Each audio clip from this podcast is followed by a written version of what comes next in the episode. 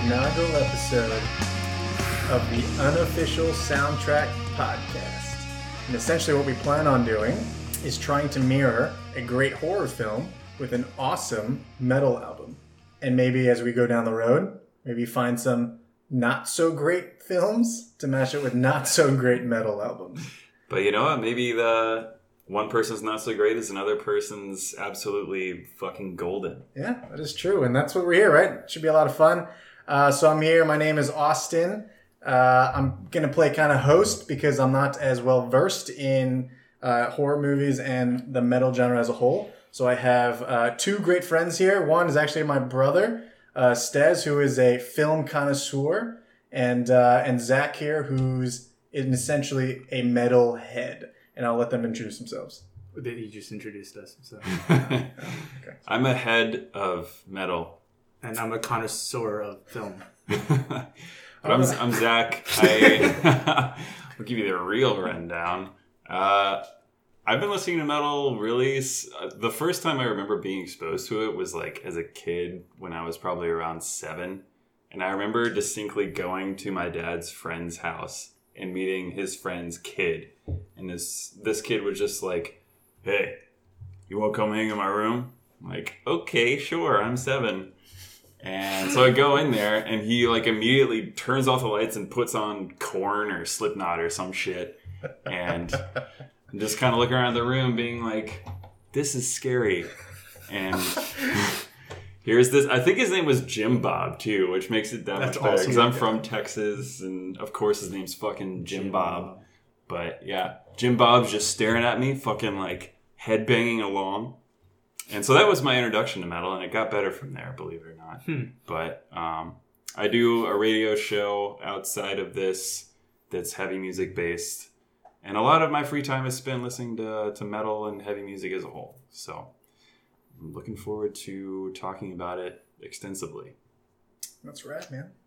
I've had a very interesting relationship with horror movies because when I was a kid, I was a giant pussy. And I would have giant... I would, it would just scar me. Simple movies like The Mummy. Like with Brandon Fraser. Yeah, not even a horror movie.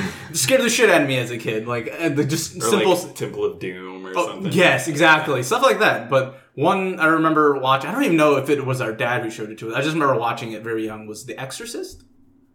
What? Yeah. You uh, that's saw it? Yeah. It was very I don't know who showed it to me, but yeah, that fucked that fucked me up. But. That'll still fuck you up. Yeah. I mean, even like to be fair, yeah. like The the heart-ripping scene from Temple of Doom still fucks a lot of people up, regardless of age. That's true. You know what scared me as a kid? Anaconda. That was another one that scared me as a kid. Oh, I watched it when I was seven, Stupid. and, I, and I, I remember just having nightmares about being swallowed by this giant snake. Anyways, you know what scared me as a kid? Person. The Lost World Jurassic Park. So anyways, before we get into our first episode, I wanted to uh, introduce our sponsor... Squarespace. Just kidding.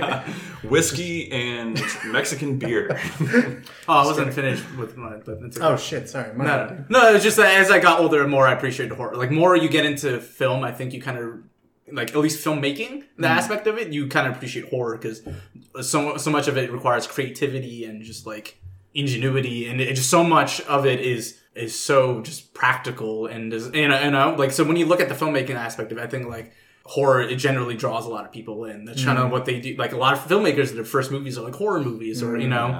Yeah. I think that's also what got me over horror movies, why I'm not scared of them anymore. Mm. It's just, once you got behind of, like, oh, how they make it, it's just like, oh, it's a movie. Mm. And you, you just stop, like, freaking out about, like, oh, is Freddy Krueger going to come haunt me in the dreams? Because you realize...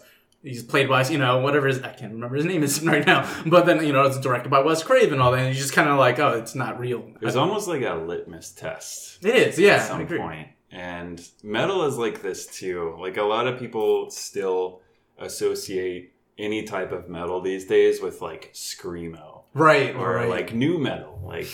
Oh, you like you like metal? Are you, so, are you into, like, Limp Bizkit or... Oh, my God. Or Nickelback? No. Not quite. Mm-hmm. So before we get into our first uh, topic, just wanted to really dive into the to the genres, right? So I know we had some great discussion already, but why don't we just dive into what, what makes metal and horror just so unique and so interesting for, for the two of you? Metal is super interesting. And like you were saying, there's a very strange connotation to a lot of people out there with what metal is. What I've also noticed, too, is that it's almost like innate in a, in a way. Like, some people just kind of get it, and then some mm-hmm. people don't. And there's a lot of people out there that are even metalheads that might be super, super into hip-hop, and they're the first time they listen to metal, just because they've never had an exposure, they realize that, oh, shit, this is... It's yeah. fucking cool, man. Yeah. This is totally like my a, vibe. There's definitely like a Venn diagram where there's a huge midsection between metalheads and hip-hop heads. Because mm-hmm. um, it kind of like scratches that itch for certain people. And yeah, with metal, like like you were saying, it's almost like a genetic trait for some people. You know, yeah. sometimes you like, this was it for me too. Like the first time I really heard metal, other than fucking... Slipknot, Korn. But I remember the first time I heard Iron Maiden. I, oh. I was in middle school, and immediately I knew that this was the type of music for me. Um, mm. Just because it, you can kind of tell that people put a lot into it, and not that like other musicians in other genres don't put a lot into mm. their music too, but the people, a lot of metalheads and metal musicians really like use it as their outlet. Mm. And um, there's a reason that metalhead as a term, it kind of like, it brings out a, a lot of the personality in these particular metalheads. Mm. Like it can be a very identity driven thing for a lot of people. Mm. And um, just because, number one, the musicianship a lot of the time is top notch, which also makes the songwriting have to match that too. And just like the sheer volume and noise of it is generally a lot louder than other types of music as a whole. And like with horror, you know, it also ramps things up, mm-hmm. which can draw a lot of people away, but also bring a lot of people towards it as well. So um, it's a really interesting unifying thing. And it's really empowering for a lot of people too. Mm-hmm. Like I know when I hear a lot of metal, even if it's super dark and bleak and nihilistic, just hearing that, it really ramps me up and empowers me to try to be my best person or like express the sides of myself that I don't necessarily bring out a lot of the time. Yeah. That's really cool. I, I appreciate you you saying like what drew you into it, because looking back at when I got into metal And and how it's a little bit different, right? Like I was classically trained, uh, like most Asian kids. You know, you learn how to play the piano when you're like four, and you learn how to do other stuff, right? And I was in, I was in bands and all this kind of stuff, playing saxophone or you, whatever. You, you were in band. Let's get that straight. Mul- later bands. on, later on, you were in band. I meant, I meant like middle school band, and high school band, and jazz band. But anyway, Symphonic band, each other. Concert two. You're right. There's a, there's a clear difference when yeah. you say I, I was in bands and versus I was in band. That's totally true. That's fair. Um, but anyways, yeah. So like being somebody that was into the technical side of music, you know, like listening to pop music, even even some rock. Um, you know, there's totally a lot of skill and a lot of creativity and artistry that goes into a lot of other genres. But from a technical side, there's not too many that are, you know, um, if you're a technically trained musician, that kind of wow you, besides maybe jazz mm-hmm. and and really metal, right? And and that's kind of what drew me in, was the first first album that I heard somebody wailing on a guitar. I'm like, holy crap, that's fucking impossible. Yeah. How is that even, like, who has the dexterity in their finger to do all of that, right? Yeah. That's kind of what drew me in. And then listening to um I think the first metal band I listened to was like Unearth or yeah. like one of the heavier Rise Against albums, where they were going from um kind of the punk scene to more the the heavier uh scene. And And, you know, with teenage angst, you kind of throw all that in. You're like, yeah. fuck yeah, dude. Like, like that's exactly what you're looking for. It's like, it's technical, it's hard, but it's also super just emotional and raw. And it was just, it's such a visceral experience when you listen to it mm-hmm. that uh, I think a lot of guys, just a lot of people get into. But uh, it is interesting that there are just some people that, even if they're really, really technical and they love music and they appreciate the qualities of metal, they just will never get into it, you know? Like yeah. our friend Cameron, he totally gets metal, he totally understands why people like it, and he appreciates it. Not just him. Not a fan, yeah. right? Yeah, it's really, really yeah. interesting. A lot of the vocals you know, some people really cannot get over the harsh vocals of metal mm. too, which I understand. Like, when I first started getting into metal, I only listened to like Iron Maiden, Judas Priest, Metallica, Megadeth, where the people are singing to an extent. But yeah. like, then I started getting into even bands like fucking Killswitch Engage, yeah, or like yeah, yeah, exactly. Lamb of God or something. Exactly. And every I time I, I die, even... and all this yeah. like some some band with like the word death in it, right? Mm-hmm. So it's, you know, people's tastes change over time too, but yeah, uh, you sure. know, a lot of times people just can't get over the one thing. And and I don't know if it's now because the the scene's changed, or if it's because we we're like also changing in our tastes, but I. You know, is there a resurgence or, or not a resurgence, but is there a a rise in the non-vocal metal scene? Because that's super popular now, right? Like, yeah. tons of bands just, you know what? Like, oh yeah, this harsh vocals, I'm not really into it. Yeah. Or uh, people aren't really into it, so let's just not bring that in and just, just wail on our instruments. Yeah, I mean, for... I, do you know Cloud Kicker? Were yeah. Cloud yeah, Kicker? Yeah, yeah. yeah. yeah so... I mean, there's within metal, there's a lot of one-man bands too, especially with like sure. black metal, uh, but also Cloud Kicker. Cloud Kicker is just one guy. Yeah. His music is all instrumental, and you know, it's it can be a lot easier to just cut out vocals entirely, mm-hmm. and you don't have to have vocals to have a truly like impeccably crafted song. Yeah, yeah. So um, it's really interesting to see people move towards that. Like now especially, but it's been, people have been moving towards that a lot more probably since like the two thousands. Mm-hmm.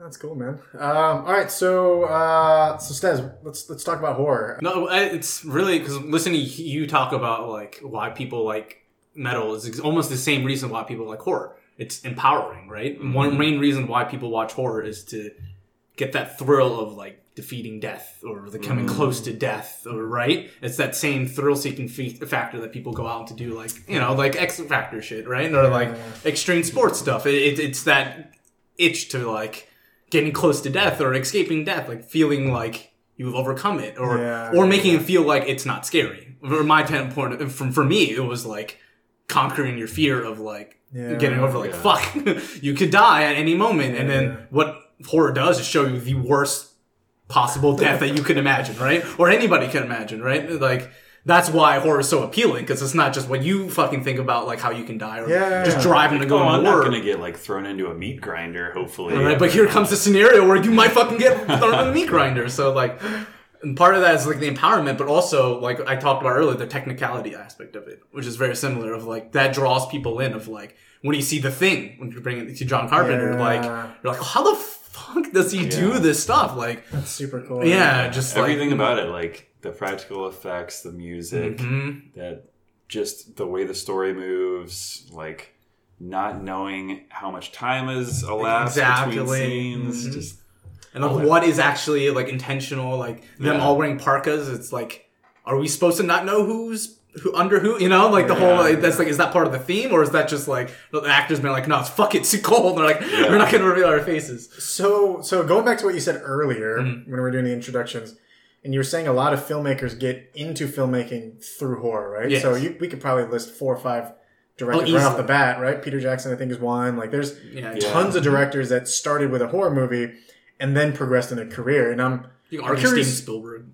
Yeah, yeah, yeah, for sure. Yeah, so Jaws. Why, exactly. why do you think that's the case? Like, what? Why do you think that's common? I guess like a common way for people to get into the industry. Is it because that's the industry that uh, that has the most flexibility with their with their budget, or with with hiring people that are a little unknown, or like what what makes it so? Uh, easy for, I guess easier, because definitely not easy, but it's easier to get. It's in. Just the creative aspect of it. Like I said, like everything about it, because usually the first, or not, it's not necessarily the first film, like, like John Carpenter, like, well, Dark oh, Star, Dark Star, and but like Halloween is what everyone considers like right. his first actual film. He did like what, like three movies before Halloween. Yeah, he's the, yeah, exactly. He did like a bunch of short, and they just were not, yeah. But like, but that's it's like that full. Like, I don't know. It's like everything's on firing on full engines. You know what I mean? Like, every, everything is just sparking. And they're like, I don't know. I, I think part of it is like ambition, you know, like they, they want to show their creativity. Yeah. And so part of it's easier with horror because it just, it's so much easier than because you can work with a smaller budget compared to sci-fi or fantasy. where you ca- you have to have a big budget. Unless nowadays you can do it like because they've gotten really well, creative, C G I, yeah. C G I or just like um, The Man from Earth is a low budget sci-fi movie that I was telling you guys earlier about a guy who's lived throughout uh, the all of humanity. Oh yeah, but it just takes place in one room. But it's a sci-fi concept, so there it can. But like that's crazy. I feel like another tough. thing with horror too is it's a lot more accepted for people to be really out there and mm-hmm. like, extra, like especially exactly. the actors too. It's encouraged for them to scream their fucking heads off yeah. for a lot of the characters. Mm-hmm. So. And a lot of cheesy acting is a little is more accepted for horror movies too, and sometimes encouraged. Which I think is kind of that runs parallel to what you're saying about lyrics or like mm-hmm. the singers for um, metal bands, how it yeah. makes them hard to get into. And I think like that cheesy aspect of horror movies, it kind of makes it hard for a lot of people to get into because it's just like you kind of have to take it like by face. Like this is a horror movie. Yeah. They're going to do stupid decisions and some stuff aren't going to make sense. I think a lot of times people just cannot get over that fact. Mm. Or it's just the fact that like, oh, it's gory for the sake of gore. Yeah. Which is like what people say about Carpenter yeah. or um, Raimi or but, even but, like but they, Romero. But those I feel like they do it in good taste. There's There are some where it turns into like gore porn. Like Saw. Where it's just, or, it's just bloody just to be bloody. Right, right. right. I mean, that's because we also, we say that now, but back when like the thing critically at the time was panned.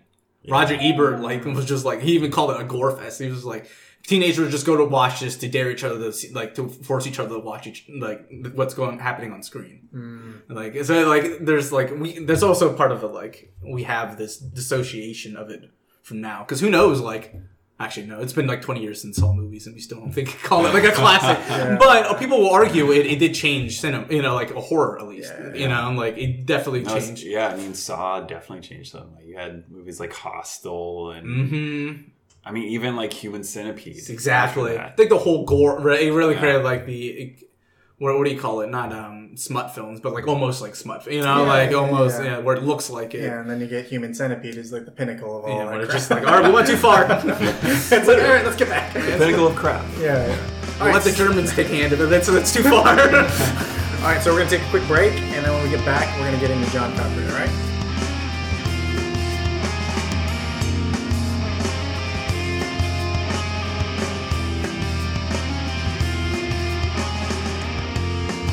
So, uh, you know, we had to get some more beer and whiskey.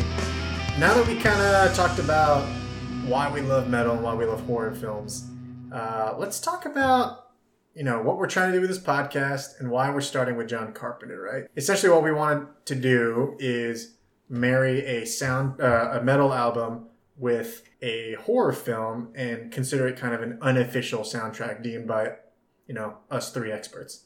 Really? Yeah, two us three two. Getting drunk and thinking, oh shit, what's a good name for this? And then having a working title of unofficial soundtrack. Let, let's be honest, two experts and a layman. Um, but that's but, okay, uh, we, we can mold you. Exactly. I'm here to learn. It gives me excuses to watch these films and, and mm-hmm. listen to these uh, these albums. You know, so we're trying to mirror uh, to marry these two uh, these two things and, and really just get a better appreciation for both genres. You know, when we were really just spitballing ideas uh, last week about what we wanted to do as our first episode, I think we just all kind of unanimously agreed that we have to start with John Carpenter, right? Yeah. So not just from a film aspect, but just the fact that his does, soundtracks yeah. are fucking amazing. Yeah. And he does a lot of the production aspects of mm-hmm. his films. Oh, yeah. I didn't know that. Okay. Yeah. Like not only does he do the directing and a lot of the composing and performance of the music, but he writes a lot of it. He produces a lot of it. He's into sound design and the editing Jesus. And everything. So he's he's really one of those like D I Y filmmakers. That's, that's tight. So there's yeah. one person that we kind of have to talk about other than Carpenter, which I want to get his name right though, because he is the guy who had worked with Carpenter to do everything, starting f- from after I think it was Halloween two. It was with um, it's uh, Escape from New York, I, I believe. He started doing it. It's his name is. Um, Alan Howarth. Alan he, Howarth. Howarth. Yeah, Howarth, yeah. Howarth, excuse me. He basically did, like... Because yeah. Carpenter has been on, uh, like, been on record saying, like, he... Like, he does everything, like you're saying, he, but he even works with the sound department, but he leaves that to Alan, because, like, he just... Yeah. Sound... He's a visual person, which I thought was very surprising, because a lot of his, you know, a lot of his movies you associate with the soundtrack. Mm. Right? And so I was really shocked by that. But yeah, so a lot of it, he kind of just like, he does have a hand in it, like you were saying, because he yeah. writes a lot of the the scores over the themes of it, and then like, but then I think he just hands it off to him because it's yeah. just like. Because before that, most of his soundtrack music was completely synthesizer. Right. And after that too, but um, I so I just watched Assault on Precinct thirteen the other day for the first time. Great movie. And it was on a D V D, of course. And the one special feature, well, the two special features on the D V D were the trailer and then mm. like a really rough, roughly uh, recorded interview from like two thousand two with John Carpenter, where mm. he was just talking about everything. And he was talking, he got a question from the audience about uh, why he chose to just do kind of simplistic synthesizer music right. for a lot of his soundtracks. And he basically just said, because that's what I had. and, and, Interesting. And he said that he would pick maybe like three or four themes or melodies in his soundtrack and then just kind of use those throughout the entire movie and like make slight changes. And that might sound simple, but honestly, if you look at a lot of soundtracks, they do the same exact thing. Yeah, yeah right. Yeah, for sure. Yeah. So it was really interesting. I didn't realize that Alan Howarth came along until like I was looking up a lot of uh, John Carpenter's filmography, and it's, uh, mm-hmm. would go Same on Spotify yep. and be and look for The Thing, and it would be under Alan Howarth. And I'm like, who the fuck is this yeah. guy? Um, so yeah, I th- it's really interesting to listen to like Dark Star, Assault on Precinct thirteen, Halloween right. soundtrack. Pre-Alan, yeah. yeah. And then listen to some of his later stuff, even like um, like They Live is really different from his Very di- stuff yeah, too. definitely, definitely. It's a lot like it's a lot more subdued, and like They Live in particular, the soundtrack is kind of bluesy in a way, yeah. which is really interesting. And because it matches the tone of the movie, yeah. which it, it itself is I don't know, it, it's such a I want to say it doesn't feel like a Carpenter movie, because it definitely does, because it's like Escape from L A or like, you know, or mm-hmm. New York, excuse me, and that type of feel, but it's a lot more like fifties, like pulp. I don't, yeah, it's got, it starts off with, um, I can't remember the guy's name, but the main character is a wrestler. Right, yeah, who exactly. Was, who was famous in the eighties, and he's just kind of like a wandering, like, bum, essentially. It, just, it reminds me of fifty, a fifties sci-fi movie. Yeah. You know, yeah. so it doesn't necessarily remind me of a Carpenter. And he exactly. just kind of like ends up in L A. There's a whole government conspiracy mixed yeah. with aliens. Yeah, exactly. Mm-hmm. So and it's it's and that's another thing from this interview I was watching from Assault on Precinct thirteen.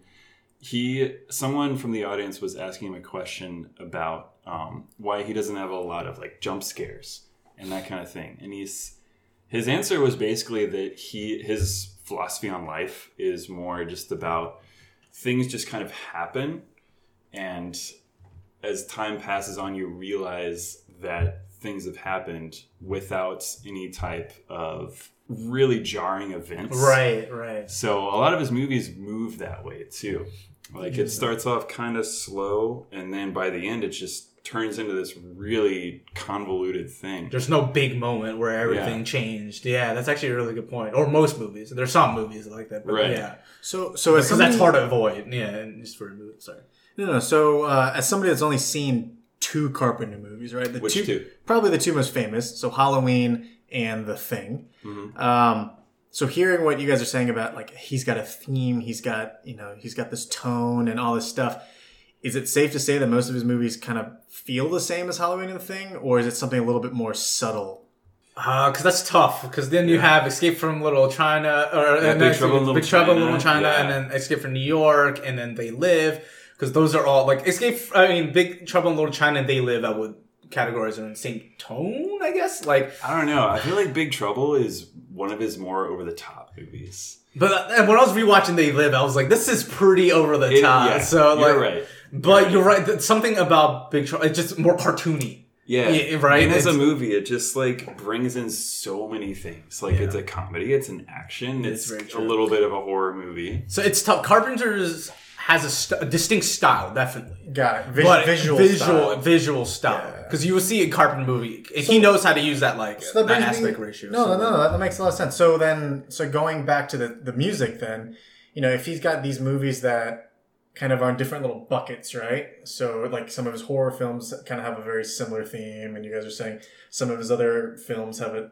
you know, similar kind of theme or, or tone. Or tone. Mm-hmm. So would you say that the soundtracks for all of these films are kind of that, like that too, where, you know, his horror movies oh, have definitely. This very specific tone. His, I don't know, I don't, his action movies? I don't know what his other types yeah, of films yeah, are. Yeah, he's definitely. Done action movies. Yeah. And do they have like a distinct different type of style that fit yeah, really well? It's interesting because with uh, with like Assault on Precinct thirteen and Escape from New York. So Escape from New York, the theme is, it's kind of like a mix between some of his horror soundtracks and like his more subdued kind of bluesy stuff with They Live. Um, and Escape from New York is, it's a really interesting movie because it is an action sci-fi movie, but it's a slow burn, mm-hmm. too. Like, I remember the first time I watched that movie, I was like, what the, what's the deal with this fucking movie? It's boring as shit. And even, like, some of the climactic points of that movie are, like, they don't hit. And it, I think it goes back to him talking about his philosophy is more just about, like, life is a sequence of, like, subdued events rather than, like, very jarring events. Um... And the more I watched that movie, and honestly The Thing and pretty much every single one of his movies, uh, the more you kind of appreciate how much thought is going into the filmmaking aspect of it. Mm-hmm. And to go back to what you're saying, his action movies definitely do have a little bit of a tone that's a little different from like Halloween. Mm-hmm. Or I haven't seen In the Mouth of Madness or Prince of Darkness yet. I haven't so. seen Prince of Darkness. Okay. In the Mouth of Madness is... very different tone. Yeah. Like, in, yeah, it doesn't feel like... I mean, it does feel like a... I don't know. Actually, kind of similar to like... Because I think it's around the same time. The Assault on Precinct. Mm-hmm. Like, I think it's around the same time. So it just kind of have like a similar like bleak yeah. tone to it. Yeah. So it, bleak is like a very good yeah. word for... Because Halloween has it, but it still feels like a slasher movie. Yeah. Right? But versus like... At the Mouth of Madness, it just has this bleak tone where it's like almost hard to watch. Because, yeah. And it has that very slow John Carpenter like build up, like you're saying. Mm-hmm. There is something I want to say about that, about what you were saying about like his soundtrack being very subdued. He's been like, I've watched a bunch of um, interviews recently about it, like, and he's talked about how when he approaches soundtracks, he approaches like he wants it to be like wallpaper. He wants it to be uh, present, yeah. but not taking like your attention, right? right. And that kind of makes me think about what you're saying, why he doesn't have jump scares. Yeah. And a lot of jump scares is because it's that rem- Yeah. And then, then like, it, it's a lot of his audio, right? It's like uh-huh. audio, his audio cues. And I think that's why he doesn't have it, because he's like, no, that's not what my soundtrack's about. Yeah. Right? He, it doesn't take, the, it's not what's scaring you. It helps, but it's not what's like yeah. leading you there. Yeah. It's all about the visuals. When yeah. I was rewatching Halloween this week, I was thinking more about like, why don't a lot of soundtracks have vocals to them? And I think it is to be like yeah. wallpaper, essentially, because... Right. Some of the best movies out there just incorporate all of the different aspects of filmmaking to create this like perfectly executed vision. Right. And for a lot of John Carpenter's movies, the reason that it's so creepy is because like you don't maybe notice the music coming up at first, but yeah, it kind of comes out of nowhere. I think Halloween's a little different though because That's it's like, iconic. You know, it stabs, it like just stabs at you. Yeah. Yeah. You know, I, I agree with what, what you're saying, though, because when you think of... We were talking about the Thing soundtrack. Mm-hmm. And... Because I was Which listening is... on the way home the other day, and the theme song is one giant dun, dun. swell.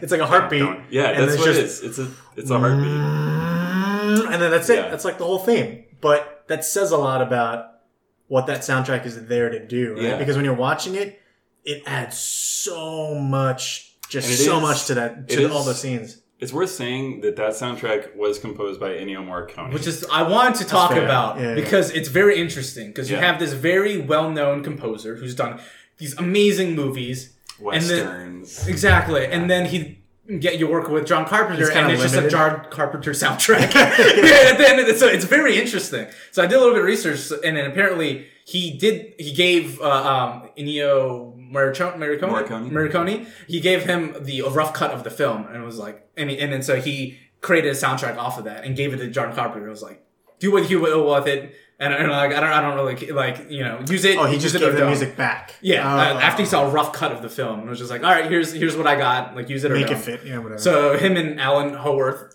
oh. were together and started building it and used it and like fit it into the movie. So it's actually impressive when you hear it. Like it sounds like yeah. someone actually watched a movie and then you know did yeah, like tradition. Yeah, yeah, yeah. But yeah. it still had their take on it at the end of the day mm-hmm. because they piecemealed what yeah, was given right. to them. Oh, and a little fun fact that uh, they end up using a lot of the unused soundtrack in Hateful Eight. Yeah, I noticed yeah. that. I, I watched yeah. Hateful Eight this.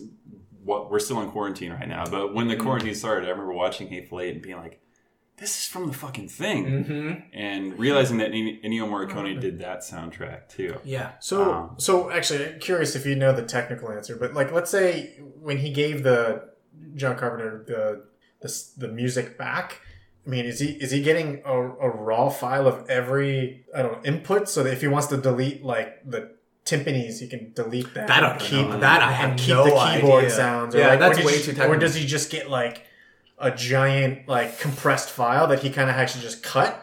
You know, like I, I would assume that it's all the raw files. I would assume as well, right? But well, I have no idea because yeah. I feel like that's what a sound designer is for, right? To get all that and to be like, or a sound editor and be yeah. like, because he right, might be like, I love the tempo in this.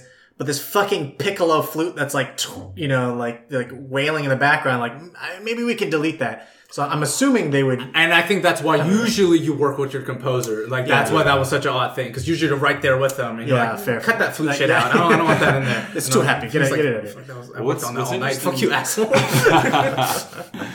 What's funny about listening to the soundtrack to the thing, uh, or the thing that struck me the most was hearing a lot of the like, Uh, like horror organ parts in it mm. like that you would hear in an old like Vincent Price horror movie yeah or something. Yeah and, or the fifties um, the thing yeah exactly or yeah um, but yeah those exist on the soundtrack and I don't think they were used for the actual movie because it is like it has that wallpaper setting and maybe it is used in the movie and I just haven't noticed it because it's been done so well. I will say when we rewatched it I did notice there were a lot of operatic almost sections in it mm-hmm. so I wonder if that's maybe the order talking about because I was very surprised because like you're saying it's a very like mostly drawn but there are some moments that sneak in there you're yeah. like oh my, shit dude, like my favorite one is when um, you have McCready and the two other guys, they go in the helicopter and they go back to the Norwegian site. Right. To see the... dig up the thing.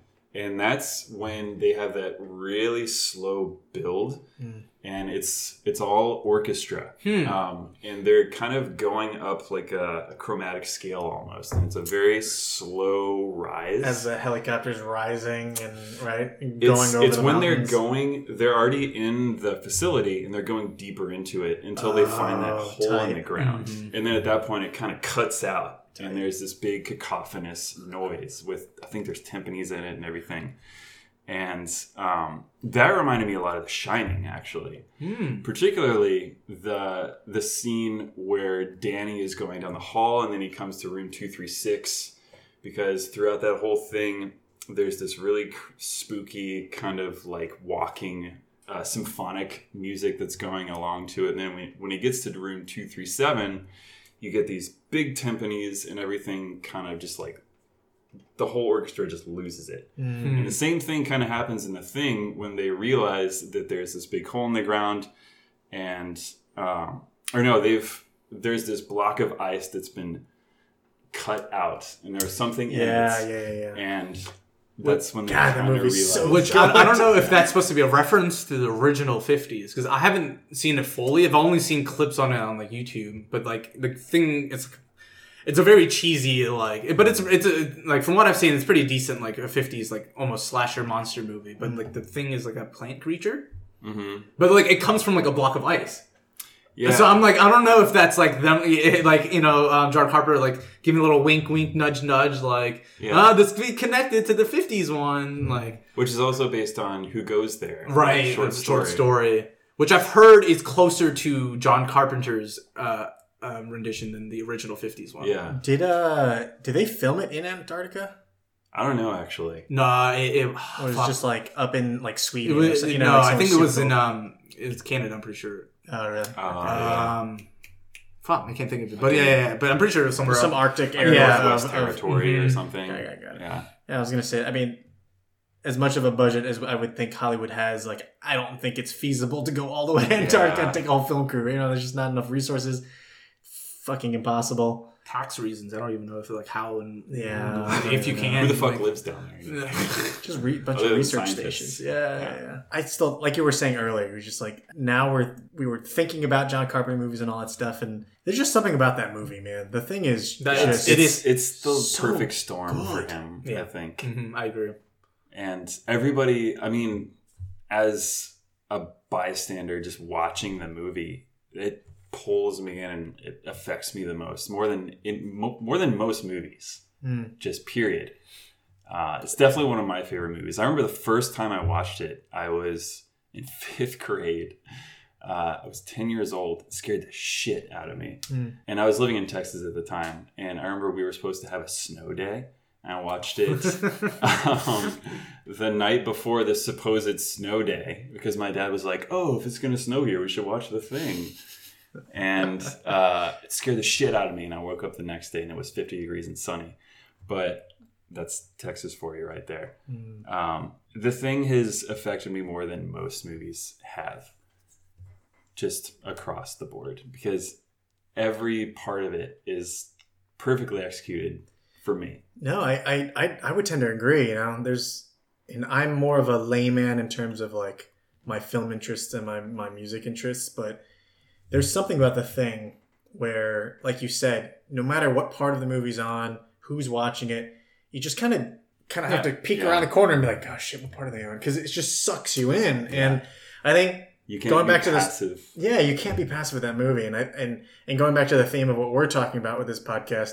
I think the soundtrack has such a huge part to do with that because when it's visually slow, the music tends to have a very uh, strong purpose. And it's mm-hmm. like whether it's just a big swell or maybe it's dying down or I think there's a couple scenes in the film where there's not really music and there's really not much going on, but it's a perfect spot. Like uh, I forget, I don't know the characters' names, but there's that one spot where you know some of them are in the little cabin. And then some of them are, are holed up in, in like the main center mm-hmm. and the camera's just shot and all you hear is the wind. Just like, mm-hmm. and all you hear is a howling wind and it's, and the shot is just of snow and a building that like looks like it's being, you know, run down. Yeah. And uh, but besides a few of those moments, but even then those are all so And it um, gives that purposeful. Like sense of despair. Yeah. Like they're truly alone down yeah, there. Yeah, yeah, exactly. And there's yeah. nothing for thousands of miles. So I don't want to get too off topic, but that does remind me like why I love Krampus. Like the uh, the, the Christmas horror movie. The sound design of that movie is incredible because it's very much The Thing, so, like a sound design. There's just wind just blowing, like it just makes you feel like they're just trapped in their fox and like mm. and then when she's crazy. Outside and she's running away from the cran- like the the sound design that is so fucking good because you hear the hoofs just like stomping on the snow on the roofs and on the roof ro- oh my god the roofs it got really like Boston yeah, the that's, roofs. Uh, roofs that's really interesting because the little that I remember from that move, movie because it was great but I just I don't remember too much from it but it, it totally gave you that vibe where you were alone but the coolest part was they're in the suburbs, mm-hmm. right? Like, mm-hmm. they're in the suburbs, but all of a sudden, like, this thing happens and Crump, Crumpus or whatever, is, Trumpus is there and he's, he's you know, he's wreaking havoc. But, uh, but yeah, it makes you feel alone. Like, they're out in the street. And there's, like, that one scene. She's, like, under the car or whatever and stuff. And you're, like, you feel alone. But you're like, wait a minute, aren't they just like and, four doors down from their home? And like, if you watch it, a lot of it's the sound, it's just the wind is yeah. just relentless and mm-hmm. it really affects you. And, and that's why, like you're saying, but The Thing, it, that's why it's so effective. Yeah, like, those yeah. moments of silence, it's just like, which is it etches that, in. Going back to the, about the howling wind thing is really cool to think about because when you're in those moments where maybe you're skiing or you're hiking up in the mountains, it's really cold, frigid, and you have the wind that's just relentless. It really does make because you could have your best friend next to you, you could have your wife next to you, you you're only a mile from your mm-hmm. car. Just that, but that howling wind, like I think the noise yeah. and the unpredictable like weight of the wind, yeah. you put that together and it's just it's it sucks. Yeah. Like there's no way else to put it. Like when I was in the Navy, being out at sea, the closest thing I can think of howling wind is like the waves, and I think mm-hmm. really bad waves and really and how, howling wind. I think are, are two just things where it's completely out of your control. You're in the element. There's nothing you can do except suck it up, I guess. I don't know. So with that in mind, have you ever seen The Fog? Or have you ever seen uh, the I haven't seen it yet on my list. Okay. Yeah. So I just wait, wait, that's not the, the Mist, right? No, no, no. The Mist. Not the, wait, hold on. That's a great movie, though. The Mist. Yeah. No, Frank Darabont. Like, are they like in a grocery store or something? Yeah. Yes. Yeah. It's a great, it's a great really? movie. I haven't seen that either. I just thought that it was a. Yeah. A it, well, it's, it's a misconception for sure, because when I first heard of The Fog, I was like, "Is this the original The Mist?" But anyway, so The Fog was the first Carpenter movie after Halloween and oh. right before Escape from New York. And uh, Jamie Lee Curtis is in it and everything. Right. Her role is very different than it is in Halloween. She's definitely pretty innocent in Halloween, but she does become the hero of the movie too, and she grows up a lot throughout the span of. Is it as drastic movie. as Sigourney Weaver in Alien One and Two? Kind of, yeah. Really? Oh, because okay. basically, her character, Jamie Lee Curtis's character in The Fog, is she's a hitchhiker. You find out that she comes from a wealthy family from Pasadena. And the film takes place up around here in, in uh, Northern California on a coastal town. And she just gets picked up by this guy and at midnight. And basically the premise of The Fog is it takes place in nineteen eighty. And then in eighteen eighty, there was a ship that, um, oh man, I'm trying to remember the details. But basically this ship crash landed, I think, near this town and all of its inhabitants died. And so one hundred years later, in nineteen eighty, they come back to haunt this town. And they have this hour from midnight to one a.m. where they can actually come out and haunt the townspeople. And the scariest part of this movie is that um, because it's in Northern California in a coastal town, you can basically see the fog coming in yeah. over the water. So there, awesome. there's the waves aspect and listening to the water, but then there's also the visual aspect of seeing this fog that actually glows. Mm. Um, and that's what sets off... Uh, one of the protagonists in this movie is actually a radio personality who broadcasts from a lighthouse. So she sees mm. this fog rolling in and it's glowing, and she's on an air, she's, and she's talking about she she sees this glowing fog coming towards the city. And eventually you learn that it's these fucking ghosts coming to get revenge and kill six people in this town. Yeah, it's really interesting. Like, I gotta watch that. Yeah, because every single one of Carpenter's movies too, he kind of like chooses a different type of like foe to really mm-hmm. be the antagonist of the movie. In the in the Fog, it's this kind of like very looming, like slow burning, like inevitable thing, mm. which honestly can be said of a lot of the antagonists of his movies, but True. Um, yeah, it's all very different. And one of my favorite things about John Carpenter is how versatile he is too, because mm. every single movie, one of his movies is very different. That's like, very true. And I don't know if it's like horror movie directors or just like direct, like I don't know him, uh, George Romero or Romero, mm. and like. um This is a guy who did like Suspiria. I can't think of his name. Right. Oh yeah, yeah. Arge- or, uh, um, Argento. Argento, yeah. Dario Argento. Argento. They all have like very similar career paths where they're like, from like when they're in their prime, they just made absolute amazing movies, and then as soon as they fall off, they fall so hard. It's like John Carpenter from like eighty to like ninety-nine. It's just like yeah. fucking incredible. Dario Argento from eighty to like ninety-nine. Exactly. Dario Argento eighty and ninety-nine. Amazing. Awful. And then freaking George R. R. Martin. With, or not George R. R. Martin. George Romero. I mean, him too, kind of. yeah. George Romero. It's like he did all the Walking Dead. Uh, not the Walking Dead. All the... The, uh, um, the Dead Trilogy. The Dead yeah, Trilogy. Yeah. And then he did Diary of the Dead. And like Day... Oh, not Day of the... What's it? Land of the Dead. Land of the Dead. Yeah. Oh, and those are all bad. It's just like... It's really interesting, like they all like do so well for like two decades and then just like eventually yeah. they just nosedive. So so that's a really good segue, because we're uh looking at we just passed forty-five minutes, so uh it's a great segue. So why don't we talk about um what we're trying to do for subsequent episodes, right? So I think the discussion that we had was, I think week by week we alternate. So I think the challenge would be um you know Zach would recommend, he would basically say, hey, I've got this awesome metal album by this person. Boom. Stez, your your uh, your task for the week is try to find a a horror film that fits it as best as you, you can find it or whatever. And then next week we flip-flop and Stez gets to find a, a great horror movie, or maybe not so great horror movie, and, and challenge Zach on uh, on finding a metal album that, that fits that as, as well as uh, he sees fit. So um, I'm curious, what do you guys want to do? Do you guys have any movies or or, or uh, albums that you've already kind of had on the top of your head that you want to just kind of get it going, or discuss a little bit and, and, and see where we go? We could always do a John Carpenter. I mean, I already got um, an easy one on the top of my head. Yeah. Because there's one I've always... Really? Like, okay. All right. You want me to say it? Yeah. yeah. I mean, uh, it's Sam Raimi's Evil Dead two. Oh, fuck yeah. Because the soundtrack of that, I feel like, could have been way better. Oh, yeah. That's cool. It's, that's one of those, it's one of those movies where I'm like, the soundtrack is the weakest part of it. Like, it, it's got a good sound design, especially like, though, like the movie people camera. Say the soundtrack is so good.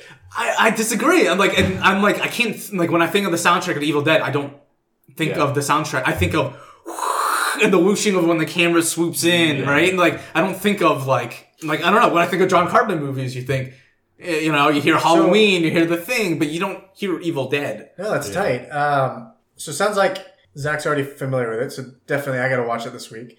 Um, that's also Evil my Dead favorite two, one, right? Like, Evil Dead two? two. Okay. Specifically. So, I mean, one and two are almost the same movie. Can you right? give a little background on, on what that film is and who made it, and just, just give a good... Evil like, Dead two is the sequel to Evil Dead, directed by Sam Raimi. It wait, sounds... Wait, wait, whoa, whoa, whoa, stop, stop. Has there ever been a film where there is a number, but it's not a sequel to anything? Like, something, so. something, three... Yeah. But it's yeah. like the uh, first movie. So Hot Tub Time Machine, the second movie, they wanted to be called Hot Tub Time Machine three. The Search for Hot Tub Time Machine two. uh, and then uh, this crappy horror movie by Troma, I believe, called Thanksgiving, took the idea, called Thanksgiving three, The Search for Thanksgiving two. Uh, so I And it was done terribly. You saw it? Yeah. yeah th- don't watch this. Don't watch the sequel. It's even worse. Okay. They have a rapping grandma in it. All right. Sorry. She sorry. Sorry. Right. Oh god. so, so Evil Dead two. Uh, yeah. So it's a sequel to Evil Dead, but it's not really a sequel because it's almost like a remake. In my interpretation, the way I see it, like each Evil Dead is its own universe. How far are the films apart? Like maybe couple, like, couple, years, couple like, years. Like, only a couple of years. I believe it's, it's like. eighty-four, yeah. eighty-seven, or like that, yeah. eighty-five, eighty-seven, something, like, something that. like that. And this is Sam Raimi, the Spider-Man. Sam, yeah, this okay. is before. So there's actually a shot in Spider-Man when he gets hit and then the camera follows him.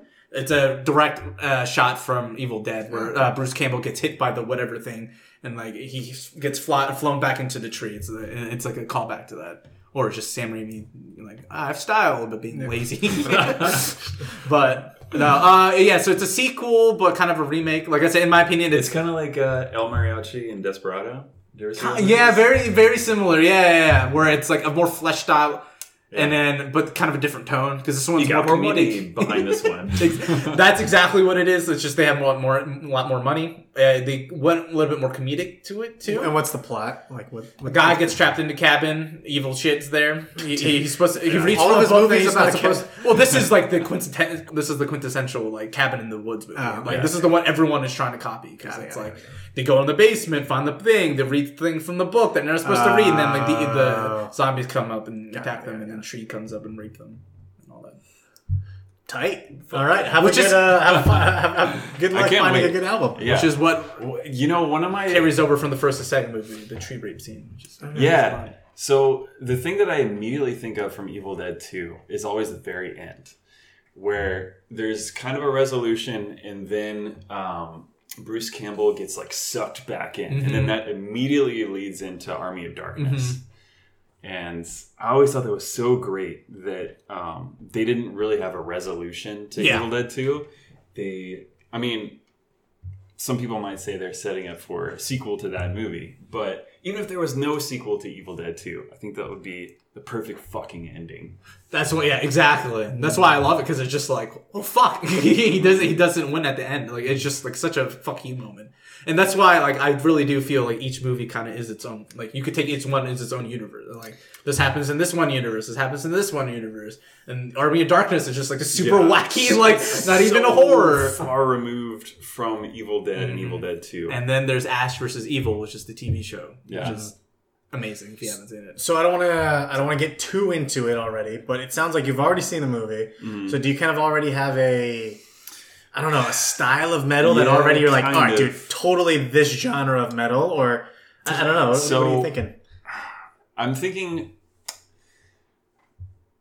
oh, man, it's it's because Evil Dead two is one of those movies. It's it's almost like Big Trouble in Little China, where it like takes so many thematic styles and puts it into one thing. Because Evil Dead two is is really like slapstick, and there's comedy to it as well. Mm.